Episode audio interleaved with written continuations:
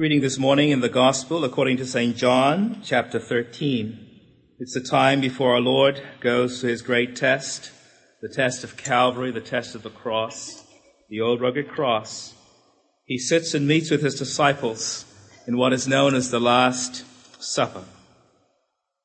Verse 1 Now before the feast of the Passover, Jesus, knowing that his hour had come, that he should depart out of this world to the Father, having loved his own who were in the world, he loved them to the end. And during supper, the devil having already put into the heart of Judas Iscariot, the son of Simon, to betray him, Jesus, knowing that the Father had given all things into his hands, and that he had, he had come forth from God and was going back to God, rose from supper and laid aside his garments, and taking a towel, he girded himself about. Then he poured water into the basin and began to wash the disciples' feet and to wipe them with the towel with which he was girded. And so he came to Simon Peter. He said to him, Lord, do you wash my feet? Jesus answered and said to him, What I do you do not realize now, but you shall understand hereafter. Peter said to him, Never shall you wash my feet. Jesus answered him, If I do not wash you, you have no part with me. Simon Peter said to him, Lord, not my feet only, but also my hands and my head. Jesus said to him, He who has bathed needs only to wash his feet, but is completely clean, and you are clean, but not all of you. Verse 13. You call me teacher and Lord and you are right, for so I am. If I then, the Lord and the teacher, washed your feet, you also ought to wash one another's feet. For I gave you an example that you should also do as I did to you. Truly, truly, I say to you, a slave is not greater than his master, neither is one who is sent greater than the one who sent him. If you know these things, you are blessed if you do them. I do not speak of all of you. I know the ones I have chosen. But it is that the scripture may be fulfilled. He who eats my bread has lifted up his heel against me. From now on, I am telling you before it comes to pass, so that when it does occur, you may believe that I am he. Truly, truly, I say to you, he who receives whomsoever I send receives me, and he who receives me receives him who sent me. Holy Father, we thank you for your word. We pray now, O God, that you would open our hearts and open our lives to receive what you have to teach us. Many of us are burdened and carry so many issues in our own heart. The noise in our head is very great from the past week of bills unpaid, of stresses in the office and problems in the home.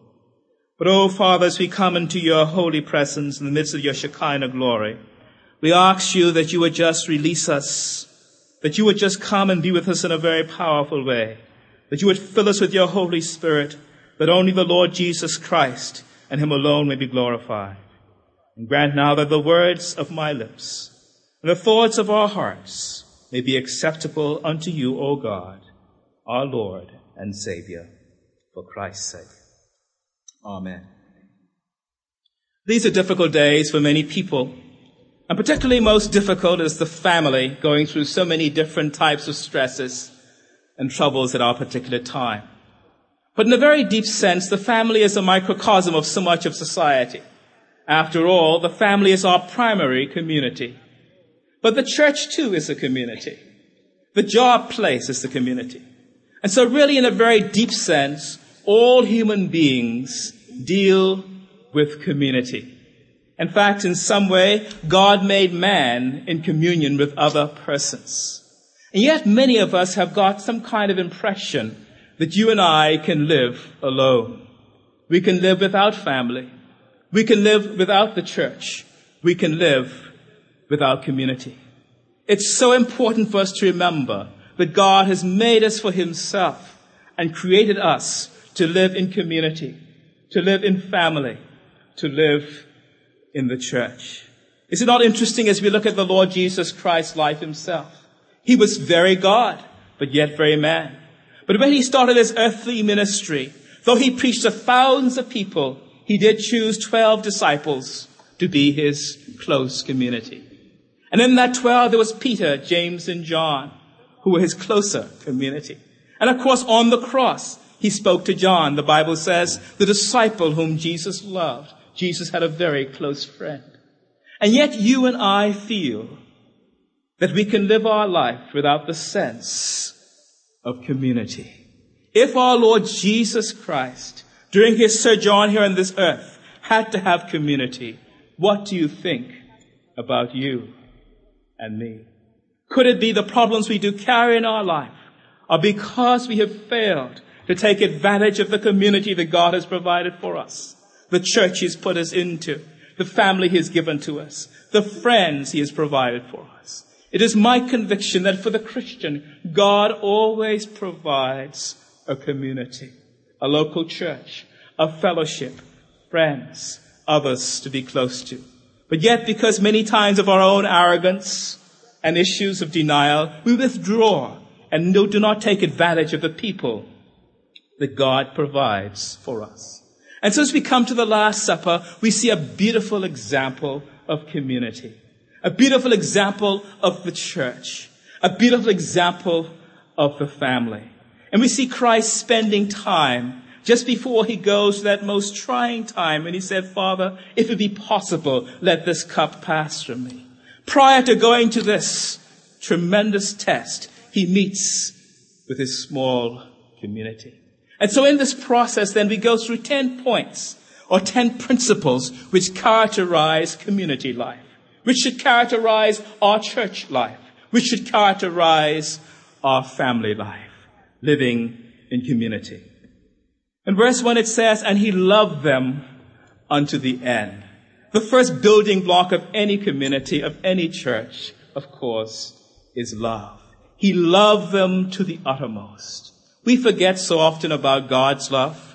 But have you not thought recently that it's only because of God's love you are who you are? The love of God, so great, so far. Do you realize the only thing you have in life to hold on to is God's love? Of course you recognize it when you became a Christian, but you've forgotten about it. You've heard the songs, you've even sung about it. But I just pray that the Holy Spirit of God right now can grasp you afresh to help you realize that God loves you. For God so loved the world that he gave his son. And so in verse 1 it says, and he loved them to the uttermost. What a tremendous challenge for us that God loves me even to the uttermost. In the midst of my failure this morning, God loves me. In the midst of my broken home, God loves me. In the midst of my sort of disrupted church experience, God loves me. In the midst of my broken world, my broken life, God loves me. Karl Barth was asked what was his theology once, and he said simply this, Jesus loves me, this I know. You see, the universe has become unfriendly to many people. Life seems absurd the drug problem, the crime problem, the economic problems. And you're right. Life is crazy without understanding the meaning of God's love. He loved us and gave himself for us. Be still and know that I am God. I will never leave you. I will never forsake you. Fear thou not, for I am with you. Thou wilt keep him in perfect peace whose mind is stayed on thee. Picasso, just before he died at his 85th birthday, he said, really, I failed. Because you see, when I started my life earlier, I made a kind of choice with God. I had a little sister who was sick. And I told God if he would save her life, I would give him my talent and serve him. But my little sister died, and therefore I became angry at God. And to me, he said, life is nothing but a big frog pond which is dirty and mucky and this darkness over it. And he said, all through my life, I painted because I wanted to bring the absolute into that frog pond. But he said at 85 years, I failed. I could not bring the absolute into the frog pond. Oh, would it be nice for Brother Picasso to hear the words of Christ? You see, Picasso, you can't bring the absolute to the frog pond. God, the absolute, has come into our frog pond in the fullness of time. Because of God's love, the Christ, His very best, His only begotten Son, came into the frog pond of my life, came into the frog pond of your life, came into the frog pond of our life, and lived with us so that we can see the glory of God. Yes, love is the building block of community. Love is the building block of our church life. Love is the building block of our family life. Love is the building block of our life. But then Scott Peck in his book, The Road Less Traveled, gave an interesting definition of love. He says, love is the will to extend the self for the nurture of one's and the other's spiritual growth. Now that's very interesting. Love is the will. So often we think of love as a feeling, that coochie coochie butterfly feeling. But no, love is a decision. Love is the will. God will to love you. And so in our own life, let us be very careful as we serve God by looking at our feelings. Sometimes you won't feel that God loves you. Sometimes you won't feel you love your brother or your sister or your wife or your children. But love is a decision. It's the will. God chose to love us and move toward us. But it's really extending ourselves. Love means going beyond where we are. The Christ was in heaven. But in the fullness of time, He extended Himself. He came down. And so we too in our own life, if we're going to know love, the love of God, the love of each other, we have to be willing to extend ourselves. And then finally, love produces spiritual growth. So often in the Bahamas now, love is getting a big car, going to Disney World, having a bigger house. But the true test of love in our life is the development of spiritual values, meaning, peace, joy, forgiveness, compassion. God's love always stimulates spiritual growth. And it seems to me at this particular time in our culture, we need to re-grasp the meaning of God's love. It's almost like this. I'm here and you're there, and at the apex of our relationship, there's God's love. The problem in our civilization is God's love is forgotten, and we're trying to be here, and we're fighting. We're fighting in the church. We're fighting in the family. We're fighting in the society. What God is saying, I love you. I love you to the uttermost. It means when I have problems with you, when you and I cannot agree, because we can look up in prayer to God's love, He holds us together. There's no other way to be married today. There is no other way. There's no other way for a church to grow and be meaningful in society unless God's will. There's no other way to live unless you can recognize the meaning of God's love at the apex of your life. But then secondly, the importance of communion. The Christ was sitting having supper with his disciples. What a beautiful sight. You see, you can't have community without communion, without communication. And communion requires a space, it requires a place, and it requires time. For you to get to know me, we have to spend time together. We need a space, we need a place. And so the Christ was meeting with his disciples. We need communion among us. Have you reached out to somebody this week? Will you go home alone for Sunday dinner and not invite someone? Could it be the Christ comes to you in that other person? Because after all, the Bible says some have entertained angels unawares. Could it be we're lacking in communion? I'm surprised that the good old Sunday dinner is starting to lack in the Bahamas. Remember those days? But that's a time the whole family sat down together. But you see, a meal, a Christian is not just a meal. A meal is only a symbol of God's grace to us. Could you have communion today without opening the Word of God at the end of the meal and asking God to speak to you? Then as you've eaten the physical food to say, Lord, I also need the spiritual food. Daddy, will you pray with the family after the meal today? Would you read a Christian story or a Bible story? You see, you can't build community without those good old Bible stories. The Good Samaritan, the prodigal son. A lot of our kids don't even know them. A lot of people don't even teach them in Sunday school anymore.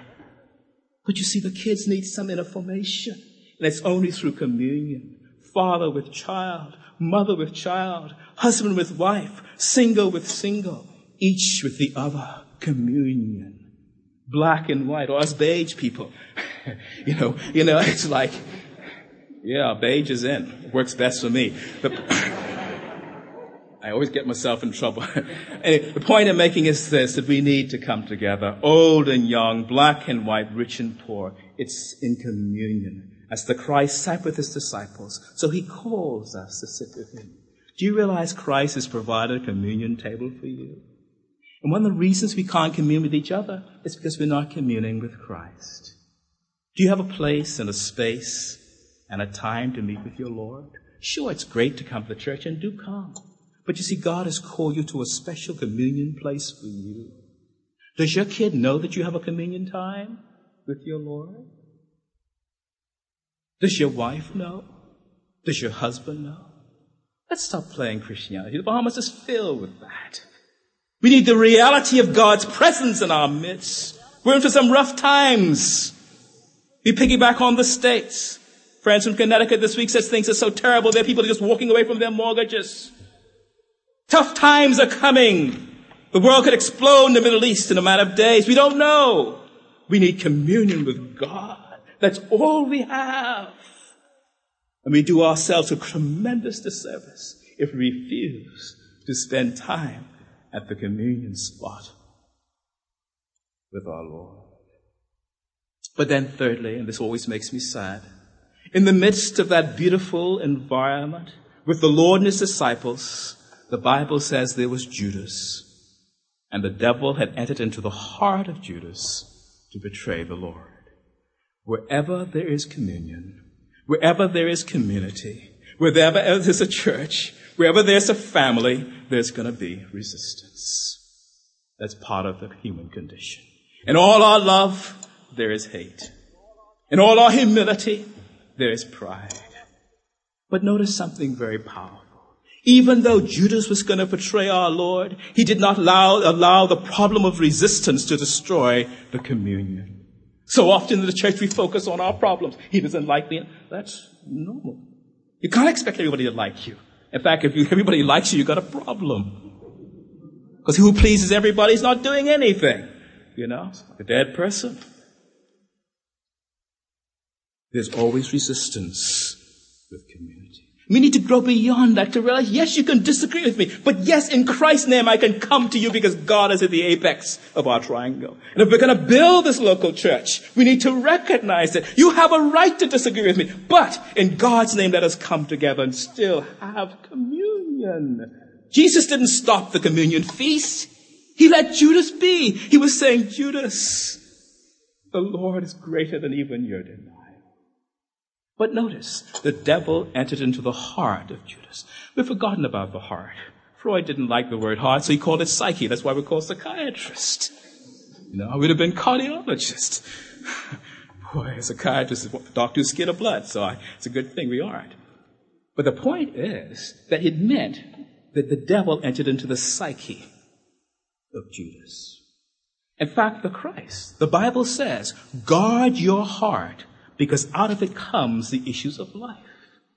Within your heart today, there's murder and there's hate, but that's where the Spirit of God lives within you. And yet many of us as Christians are careless with our heart. Be careful the thoughts you have.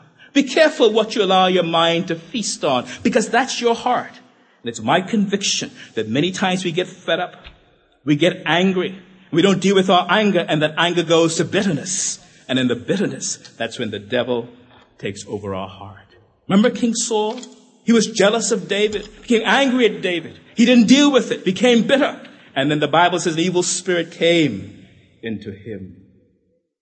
What about your heart this morning? You see, God deals with the heart. I can't see it. You know about it. But the Bible says the devil entered into the heart of Judas. And some of us have become so angry. We become so bitter that in the process we become kind of a growing place for evil thoughts and even the Satan himself. May God give us grace to recognize what he's trying to tell us. Watch your heart, dear Christian. One of the tragedies of the Western world is we're now finding that people's hearts close after a while. Even though people are alive, they're living corpses. I mean Christians whose hearts are closed, angry and bitter clothes and they can be as spiteful as anybody else. They can gossip as anybody else. Why? Because their heart is closed. Beware of your heart. I'll tell you a secret. A closed heart always leads to a closed heart. Mother, if your heart is closed, you will pass on a closed heart to your kid. Daddy, if you've got a bitter heart, you're going to pass on a bitter heart to your kid. And they will pass it on to their kids as well. We see kids growing up with closed hearts. Oh, may God give us grace, as the Bible says, to guard our hearts, because out of it comes the issue of life. That little song, into my heart, into my heart, Lord Jesus, come into my heart. Take away all the dross, all the bitterness, all the anger. Let it go. And let Jesus be Lord in your heart today. But then, fourthly, in the midst of that beautiful meal, we see something very mysterious and very powerful. We see the Christ, the very God, standing up. And he starts to take off his garment. And he takes off his garment and he wraps himself in a towel. The garb of a slave. The garb of an inferior one. You see, Christ was willing to take off his garments and to wrap himself in a towel. The symbol of humility. The meaning of divestiture. The problem among us is many of us can't take off our garments. We have the garment of education, you see. have education. and it just keeps distance. We have the garment of, we have the right doctrine. We're right, you know. We do it the right way. Every Sunday we do it. The garment of I am better than you, you know. You messed up. The garment of I am a better family. The garment of a particular race. And all these garments pile upon us and create distance and distance in our own life, distance in our family life, distance with our children, and distance within the church of the living God. The Christ took off his garments and wrapped himself in a towel.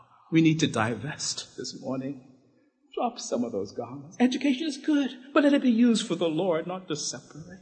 Sure, it's great you have the right doctrine. Praise God. Thank God for you. But don't let it be used to separate you from me. Divestiture. A few years ago in Boston, working with a beautiful girl, he became a cocaine addict. And her dad was a great doctor, very famous, and he died. He said, Dr. Allen, I only knew my father as a great doctor. I never knew him as a daddy. You see, we can go home and keep on those same garments. The great doctor, the great pastor, the great businessman. But your kids will tell you where you're at. I knew him as a great doctor, but he was never my daddy. He couldn't get his clothes off. He couldn't take his garments off. What do your kids say about you? Can you divest? The Lord Jesus Christ, the very God, in the quietness of that meal, took off his garments and wrapped himself in a towel. Fifth principle, the principle of simplicity. At that point, the Christ takes a basin and water. So many of us, in order to have community or family or even church life, we need something really special something very complex. We got to have it when we say, I must have a BMW. No, no, you want a BMW. You don't need a BMW. But we've got into that. We made life very complex. We must do this and do that and the next thing. But the Christ, when he was going to serve and show love to his disciples, took something very simple, a basin and water. And many of us have become so complex, we leave the simplistic and go for the complex. We must go for that trip. We must travel there and there in the next place. But as St. Francis says, when you've heard the voice of God, you don't have to travel far to hear it. Just stay where you are and start loving. Oh God, give us grace. Could you go into your home this morning? Could you go into your home this afternoon and recognize the simple things? Good morning. How are you? Thank you very much for what you did. That phone call, I just called to say I love you.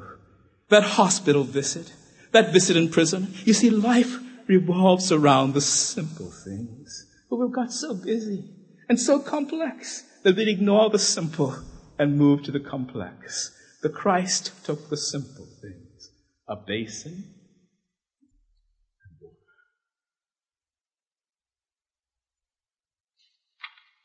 Sixthly, we see the real mystery of godliness. The sixth principle, service. Christ wrapped in a towel with a simple basin and water gets down on his knees and he starts to wash his disciples' feet. In those days, they didn't wear shoes like we wear, they wore sandals. Imagine the dirt, the toe jam, the smell. But that's where your God was, on his knees, washing his disciples' feet. God loves me. God loves you. He's been trying to wash your feet this week. Did you let him? You see, a lot of us have walked in places we never dreamt we'd have to walk.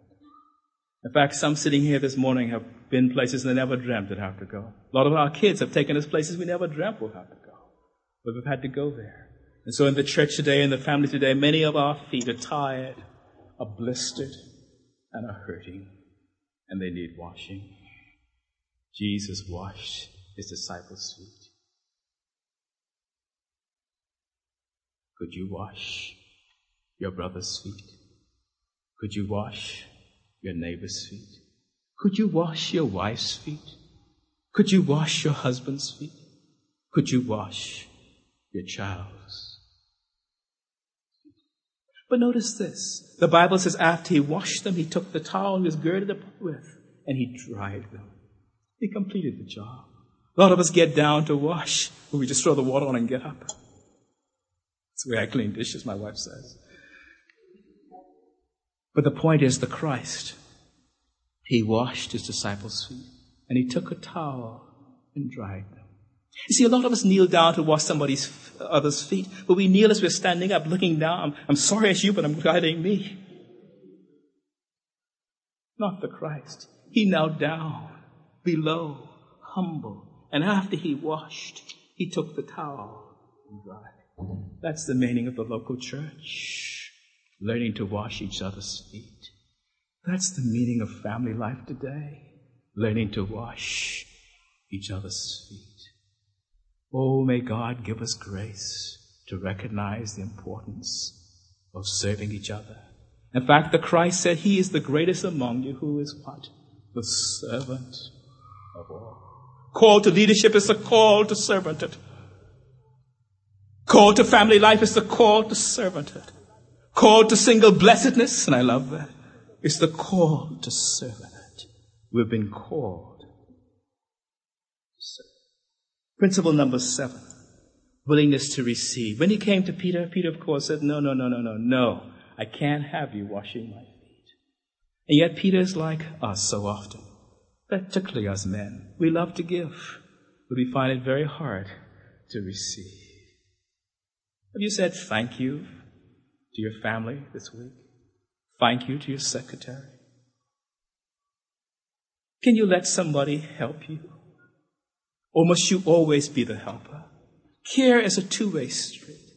The Christ gives to us. Many of us refuse to confess our sin. Yet the Bible says if we confess our sins, He is faithful and just to forgive us our sins and to cleanse us from all unrighteousness. But because we have that Peter part of us, we find it hard to receive. Many of us would destroy our families rather than say, Lord, have mercy, forgive me, I confess my sin, and I receive your forgiveness. God loves you. He tells Peter, if I can't wash your feet, you don't belong to me. And of course, Peter said, then wash all of me. The issue is that even though we're Christians, we need our feet washed. Even though we know the Lord, we need forgiveness and God's grace and healing in our lives. Principle number eight. Jesus said, I leave you an example. If I, your Lord and Master, wash your feet, go now and wash each other's feet.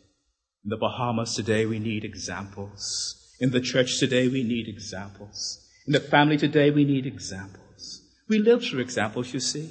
Because models are those who are around us, who we internalize day in and day out, and they give us strength to go on. Your mother, she may be dead and gone, but her model stays with you. That elder, I think of the little man who used to be at the door, a little quiet fellow. Years ago when I came from Boston, I met him.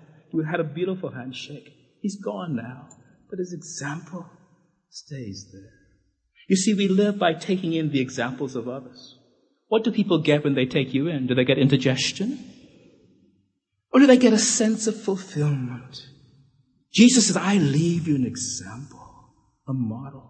Jesus calls us to be model. Forget the noise in the marketplace. Don't expect everybody to like you. But for God's sake, let us be an example that God has called us to. Stand alone if you have to. But that's okay. Be a model for Christ because that's the example He's given us. And throughout history, the individual example has been that which has changed the life of many people. And God is calling examples in the church today, calling examples in family life today, calling examples in the meaning of community. Principle number nine. Jesus said, if you do these things, you will be blessed. The same word for blessing means happy. So often in our life today, happiness has become a feeling, but not in a Christian sense. So often it's the old hippie way. I feel high, therefore I'm good. That's what caused the drug problem. Happiness to a Christian, Jesus says, if you do these things, if you serve, if you be an example, you'll be blessed. You'll be happy. It comes from the old Greek word eudaimonia, which in essence simply means the intending to do the good, the good spirit. May God give us the grace to realize by serving each other, He then blesses us. Finally, transcendence. Jesus said, when you receive someone whom I send, remember you are receiving me.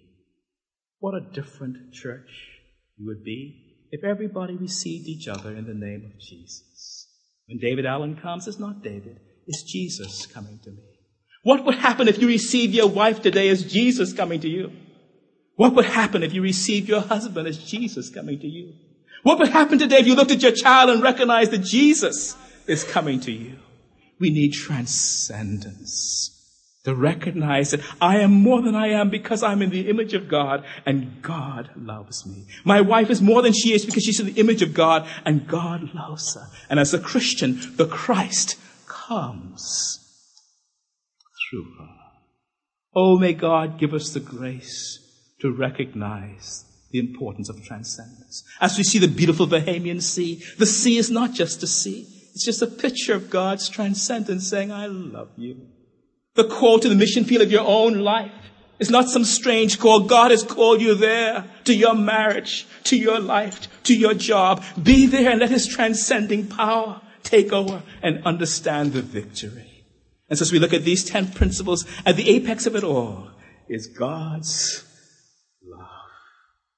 God loved me and gave himself for me. And Jesus said, as my Father has sent me, so send I.